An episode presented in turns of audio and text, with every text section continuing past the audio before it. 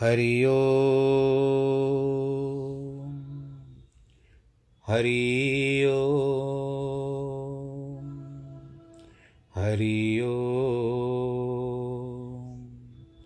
गुरुर्ब्रह्मा गुरुर्विष्णु गुरुर्देवो महेश्वरः गुरुर्साक्षात् परब्रह्म तस्मै श्रीगुरवे नमः।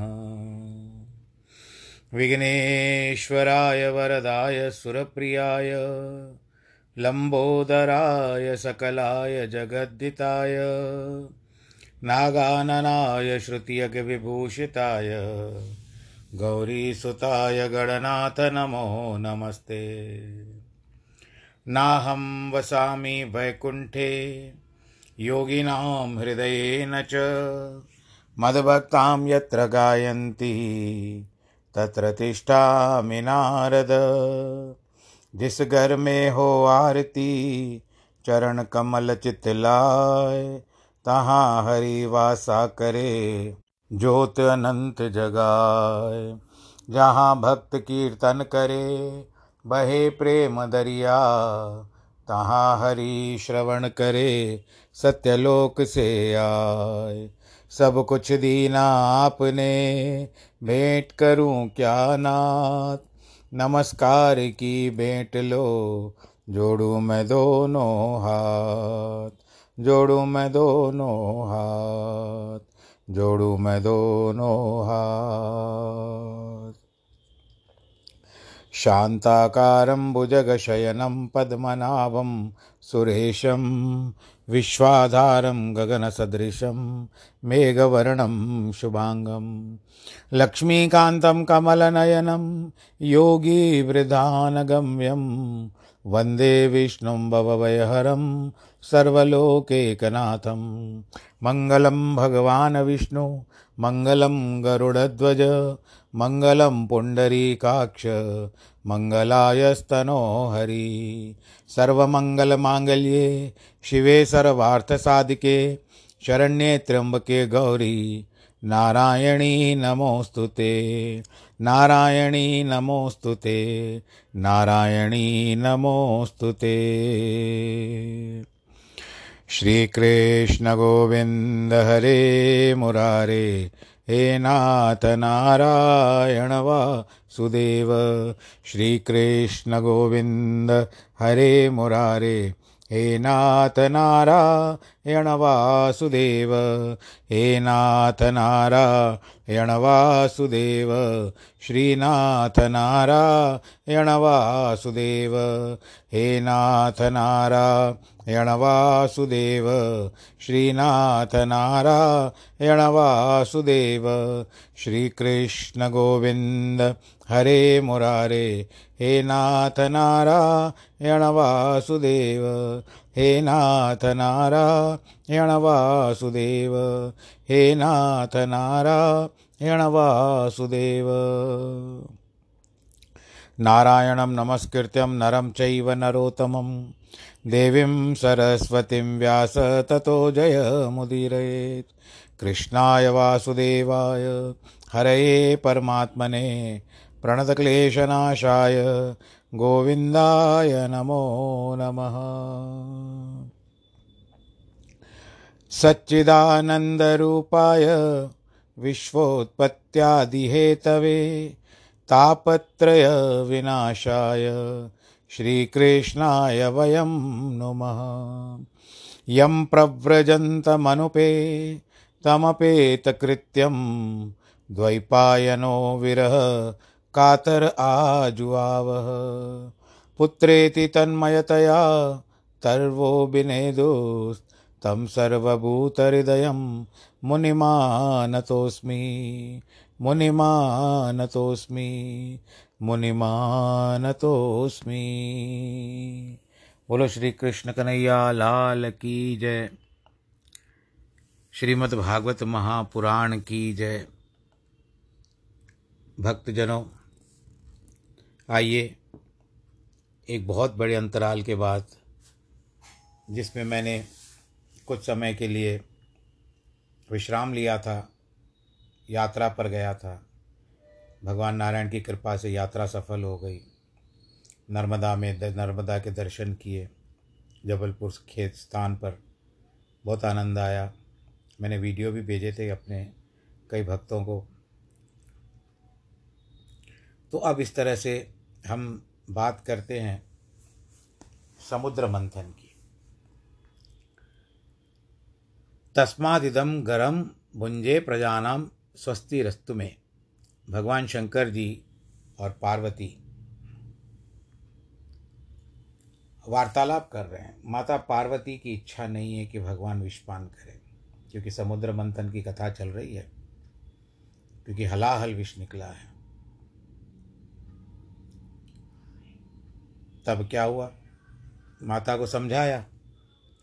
समझाने के पश्चात शिवजी ने भवानी से विष लेकर कह करके विष को हथेली पे रखा और खाना शुरू कर दिया। भवानी तो उसके प्रभाव को जानती ही है।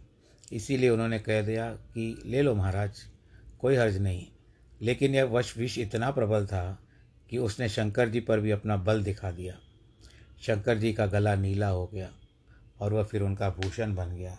तब से भगवान शंकर जी को नीलकंठ कहा जाता है। बोलो, नीलकंठ भगवान की जय। मैंने कई वर्ष पहले एक भजन बनाया था। आपको कई बार बता भी चुका हूँ, सुना भी चुका हूँ कि समुद्र मंथन के समय में बहुत इच्छा थी। तो भजन बन गया, किसी के घर में कबीर के दोहे चल रहे थे। मुझे अच्छा लगा, मैंने उस तर्ज को ले लिया कि जिस तरह से गुरु गोविंद दो खड़े, काके लागू पार बलिहारी गुर आपने, गोविंद दियो बताए कबीरा, गोविंद दियो बता उसी तर्ज पे ले लिया, जिस तरह से भगवान नारायण ने समझाया था तो उसकी भजन की आरंभ जिस तरह शुरू कहते हैं, इस तरह से, कि देव दानव दो चले, सब सजा के साथ। मंथन सागर का करें। मिल कर के सब आज नारायण, मिल कर के सब आज। मंदराचल को मंगवाया वासुकी ने ती बनाए।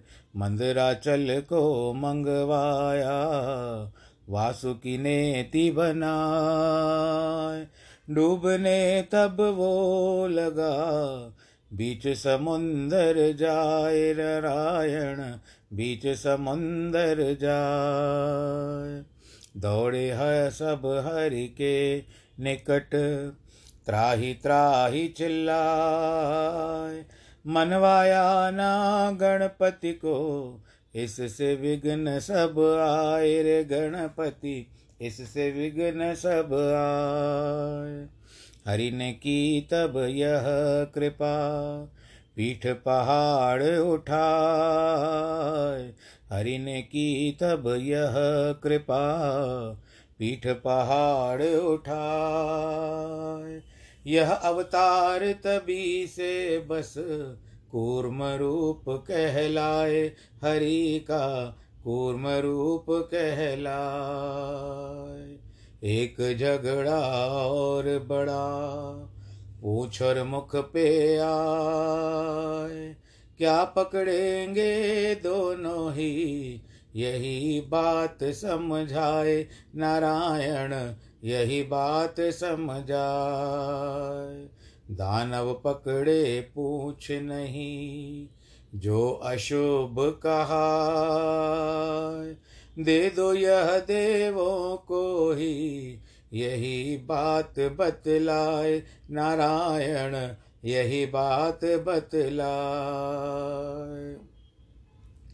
मंथन सागर का हुआ, फूले नहीं समाए।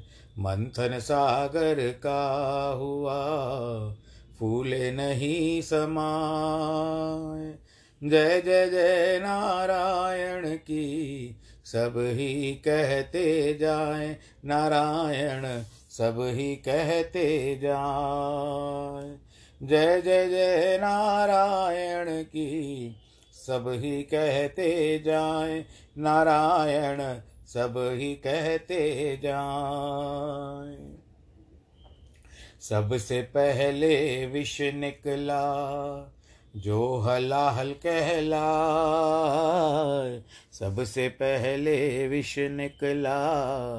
जो हलाहल कहला पी लिया शिव शंकर ने नीलकंठ कहलाए रे शिव जी नीलकंठ कहलाए। पी लिया शिव शंकर ने नीलकंठ कहलाए रे शिव जी नीलकंठ कहलाए। अब हमको क्या करना है?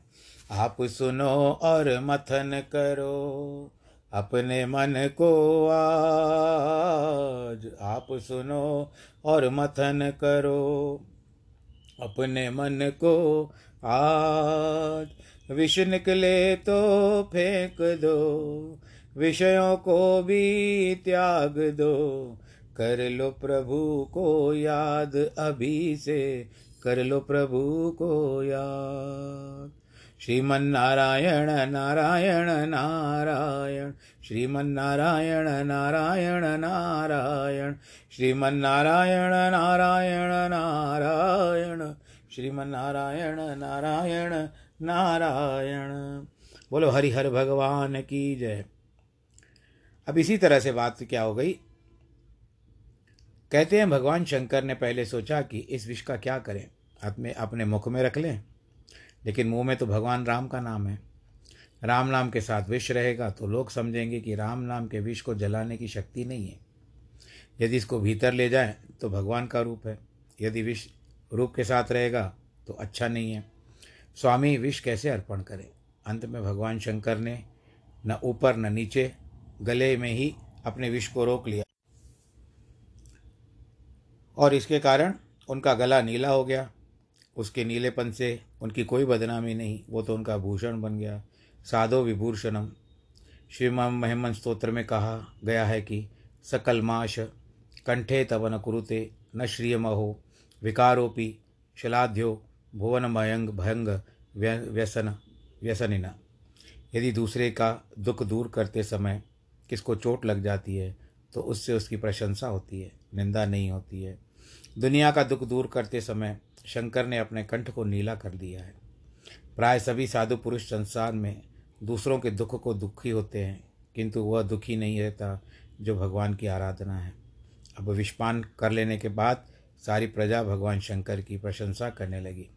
विष ग्रहण करते समय उनके हाथ से कुछ बूंदें टपक पड़ी, धरती के ऊपर हाथ में ऐसे लेकर के लिया था ना तो उस जो बूंदों को विश्व बिच्छू जो होते हैं, बिच्छू, सांप आदि जो विषैली जीव होते हैं, उन लोगों ने उस औषधि को ग्रहण कर लिया, विषैली औषधियों को ग्रहण कर लिया। इसके लिए उनके भीतर वो जो विष है, वो प्राकृतिक है। भगवान शंकर के द्वारा प्राप्त हुआ, भले अनजाने में ही प्राप्त हुआ, पर है तो विषैले जीव। सुखदेव जी महाराज कहते हैं कि परीक्षित, अब शंकर जी ने विष पी लिया तो उसके बाद समुद्र मंथन से हरवी हविरदानी कामधेनु प्रकट हुई। अब ब्राह्मण लोग आगे आए, बोले कि पहली चीज़ प्रकट हुई है, हमारी है। ऋषियों ने कहा, पहले चीज़ तो चलो न गई। ब्राह्मणों ने कहा, नहीं नहीं, ये तो समुद्र की काई थी, उसको फेंक दिया, रत्न तो अब निकला है। हमको रत्नों से माला, पहला रत्न चाहिए, लेकिन ब्राह्मणों की नहीं सुनी गई। हविरदानी ऋषि लोगों ने ले लिया, क्योंकि यज्ञों के लिए गाय बहुत आवश्यक है। इसके बाद जो यज्ञ करते हैं, हविरदानी उनको कहते हैं। उच्चय श्रवा नामक का एक घोड़ा निकला। बलि ने कहा यह हम ले लेंगे। भगवान ने इंद्र की ओर इशारा किया कि तुम चुप रहो। ये बड़े भाई हैं, इसीलिए इस पर इनका हक है। सो उच्चय श्रवा बलि को मिल गया। उसके बाद ऐरावत नामक हाथी निकला। जिसके चार दांत हैं, उसका श्वेत वर्ण है। भगवान ने कहा, दैत्यो, अब तुम चुप रहो। घोड़ा बलि को मिला तो हाथी इंद्र को मिलेगा। दैत्य लोग चुप करके बैठ गए। मन में हाय हाय कर चार दांत वाले हाथी को देख करके रोने लगे कि हमारे हाथ से निकल गए। भगवान ने सोचा, समुद्र मंथन की महिमा बढ़ानी चाहिए। उनके गले में जो कौस्तुभ था, उन्होंने चुपके से कहा, जाओ, तुम समुद्र में मिल जाओ। और यह कहकर पीताम्बर से अपना गला ढक लिया। किसी ने ना देखा। कौस्तुभ तो पद्मराग मणि है। नित्य है। वे समुद्र मंथन से निकल कर आए। आप ही अपने आप ही आकर भगवान के गले में लग गए कि मैं तो भगवान के हिस्से का ही हूँ, हिस्से में ही हूँ। भगवान से भी कहा, भगवान ने भी कहा कि यह तो हमारे, हमको चाहिए ही चाहिए और उन्होंने अपने अलंकार के रूप में उनको धारण कर लिया। अभी भगवान को कोई आवश्यकता नहीं है, परंतु उनकी ये लीला थी। इसके बाद कल्प वृक्ष निकला।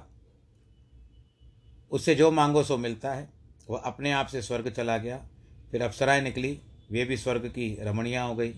उसके बाद लक्ष्मी जी, साक्षात रमा, वो भगवान जी ने कहा, देखो, आओ देवी, तुम्हारा हमारा ब्याह बहुत पुराना हो गया, अब नया हम ब्याह करें। अब तुमको छुट्टी दे देते हैं, तुम स्वयं हमारा वरण करो। लक्ष्मी जी वरण करेगी तो केवल भगवान को वरण करेगी, दूसरे को वरण करने वाली नहीं है। ये समुद्र से प्रकट क्या हुई? मानो चमकती हुई बिजली प्रकट हो गई। सारे देवता दैत्य दानव मानव उनके रूप एवं औधार्य से अक्षिप्त चित्त हो गए। इंद्र ने उनके लिए आसन लाकर बिछाया। गंगा आदि ने उनको गंगा जल से स्नान कराया। सब लोगों ने अपनी अपनी उत्तम वस्तुएँ लाकर लक्ष्मी को दी। ऋषि लोगों ने भी उनका अभिषेक किया। गंधर्व गान करने लगे नृत्य गा, गा नृत्य गान करने लगे।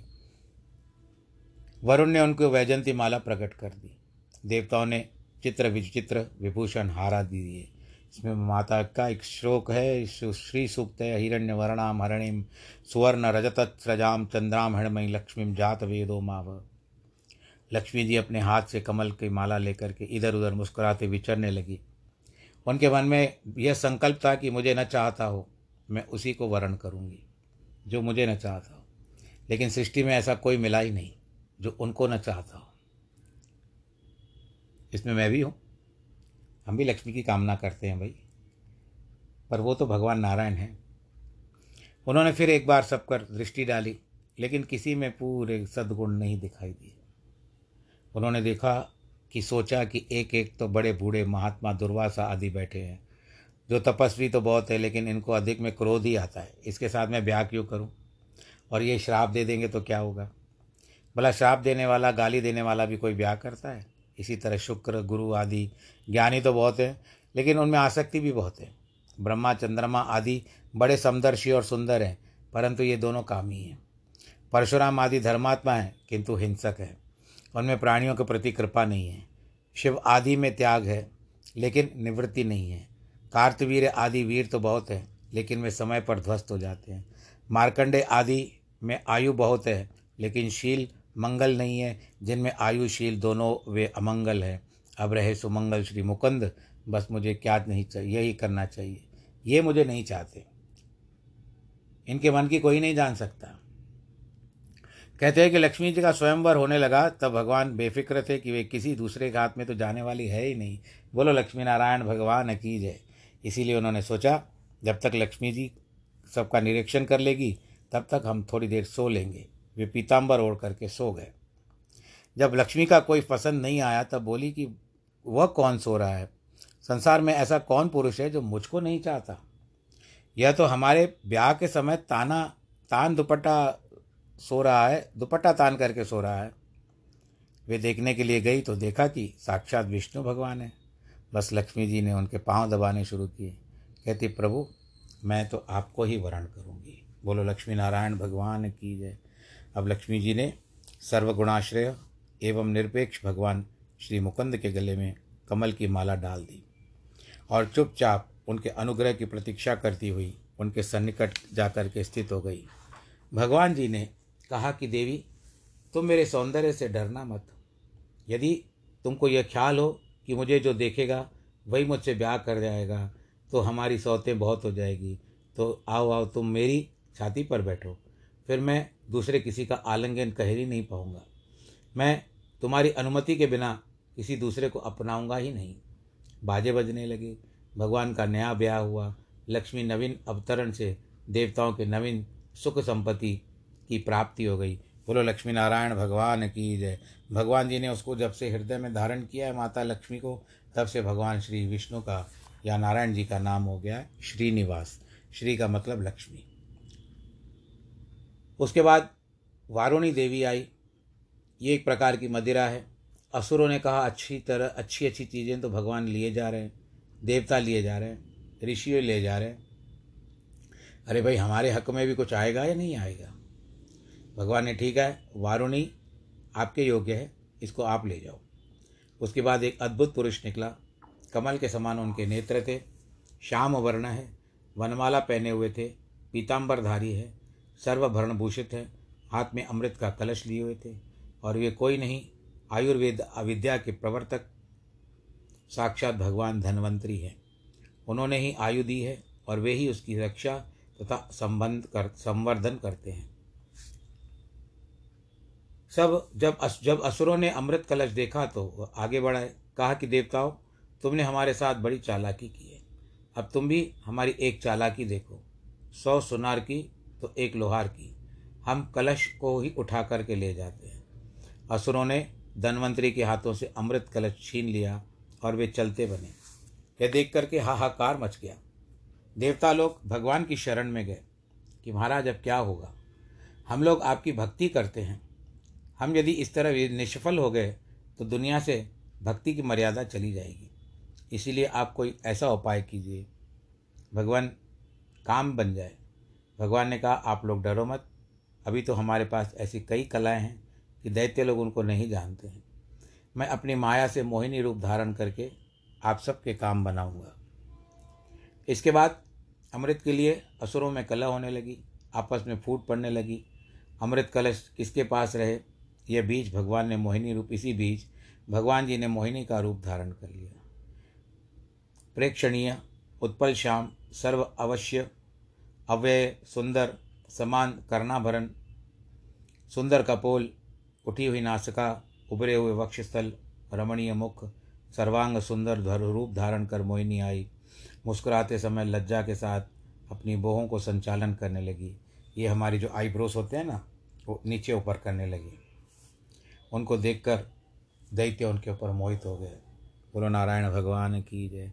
सुखदेव जी महाराज कहते हैं कि परीक्षित दैत्यों ने जब मोहिनी का देखा, तब वे आपस में लड़ना झगड़ना छोड़ करके मोहिनी के पास आ गए।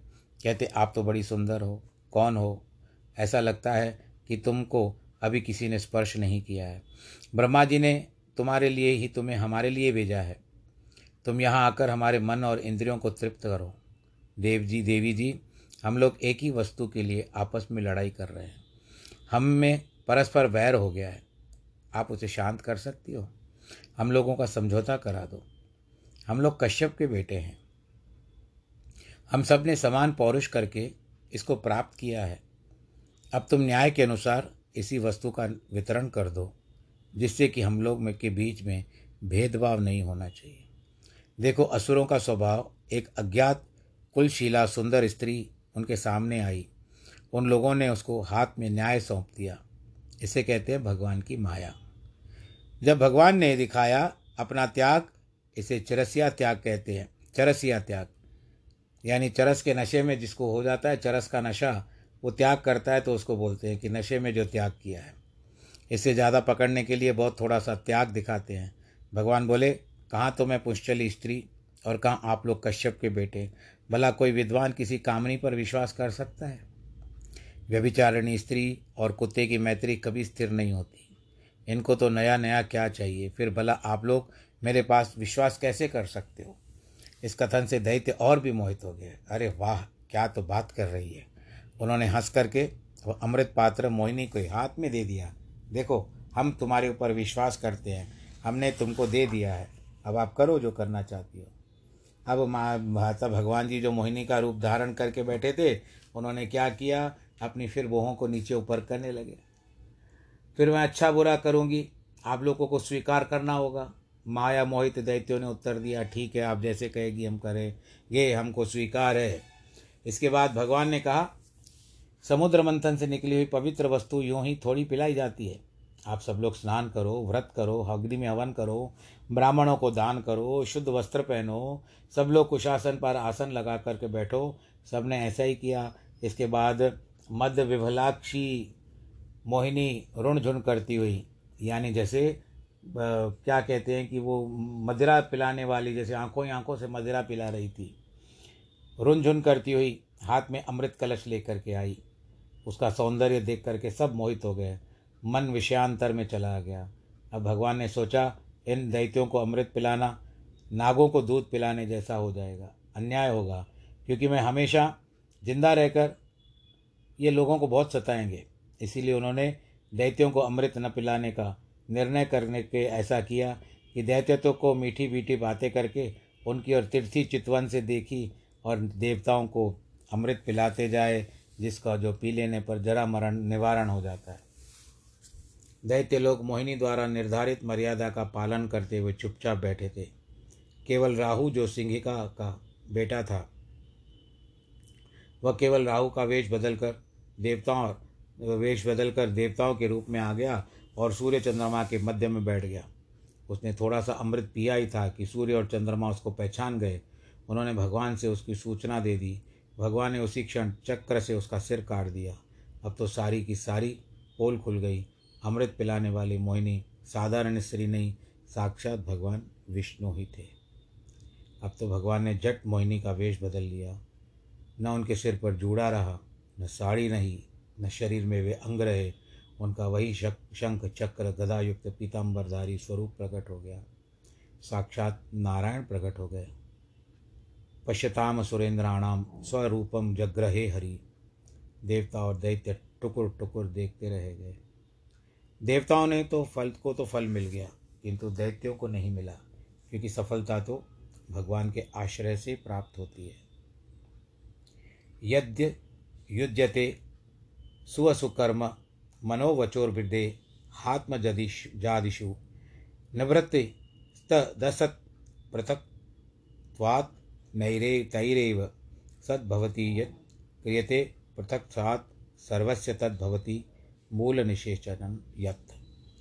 जैसे पेड़ की जड़ में पानी डालने से संपूर्ण पेड़ सिंच जाता है, वैसे भगवान का आश्रय लेकर अभेद बुद्धि से कर्म किया जाता है। वह सफल होता है और जो वेद बुद्धि में कर्म किया जाता है, वह निष्फल होता है। तो इसमें क्या बताया गया है कि हम भी यदि हम सनातन धर्म का विचार विचार करते हैं तो सनातन धर्म में भगवान जी कहते हैं कि वो सनातन धर्म जो पेड़ होता है और उसमें जो जड़ें होती है, वो सनातन धर्म की, जिस तरह से हमको पेड़ में पानी देना होता है, हम उसकी जड़ों को सींचते हैं। तो सनातन धर्म का पेड़ सींचते समय उन जड़ों का मत, औचित्य क्या है? वो कौन है? जो जड़ें हैं, वो हैं ब्राह्मण, जो सनातन धर्म की जड़ें हैं। ब्राह्मण है, तत्पश्चात ऋषि महात्मा जन है। और तभी जाकर के हरा भरा पेड़ रहता है। यदि आप ऊपर से जाकर के आप डालोगे पाइप, कितना भी लंबा ले लो आप पेड़ पे चढ़ करके पानी डालोगे तो पेड़ का हरा भरा होना तो बहुत दूर की बात है, वो तो फलेगा फूलेगा भी नहीं।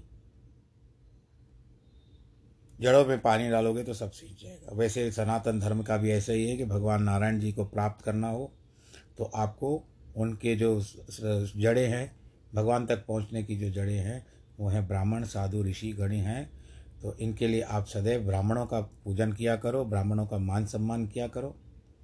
साधुओं का भी मान सम्मान किया करो, पर उचित समय पर कोई ब्राह्मण भी या कोई साधु भी आपको धोखा न दे, इस बात का ध्यान रखते हुए किया करो और अपनी श्रद्धा से जो भी दान पुण्य बनता हो ब्राह्मण को दिया करो। और बस यही भगवान जी से प्रार्थना है कि आप सब लोग खुश रहें, आनंदित रहें।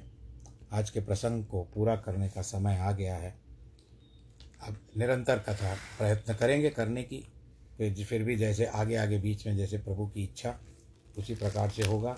आप सब लोग अपना ध्यान रखिएगा। कोरोना फिर से थोड़े थोड़ी छलांगे मार रहा है तो आप लोग बहुत सावधानी से रहें और ईश्वर कृपा, ईश्वर की कृपा आप सबके ऊपर बनी रहे। मास्क ज़रूर पहनिएगा। हाथों को अच्छी तरह से धोइएगा। सामुद साबुन मिले या सैनिटाइज़र मिले, दो गज़ की दूरी आपको ज़रूर रखनी है लोगों के साथ और उसके सिवा सामाजिक दूरी भी बना करके रखनी है। बाहर ना निकलें। अगर निकलना हो तो आवश्यक काम हो तो निकलें। अभी तो बहुत कम हो गया, लेकिन फिर भी आप अपनी सावधानी अवश्य रखें। आज जिनके वैवाहिक वर्षगांठ है, जन्मदिन है, उनको बहुत बहुत बधाई। ईश्वर करे आप सब सुरक्षित रहें। सर्वे भवंतु सुखिनः, सर्वे संतु निरामया, सर्वे भद्राणी पश्यंतु माँ कश्चित् भाग भवेद नमो नारायण।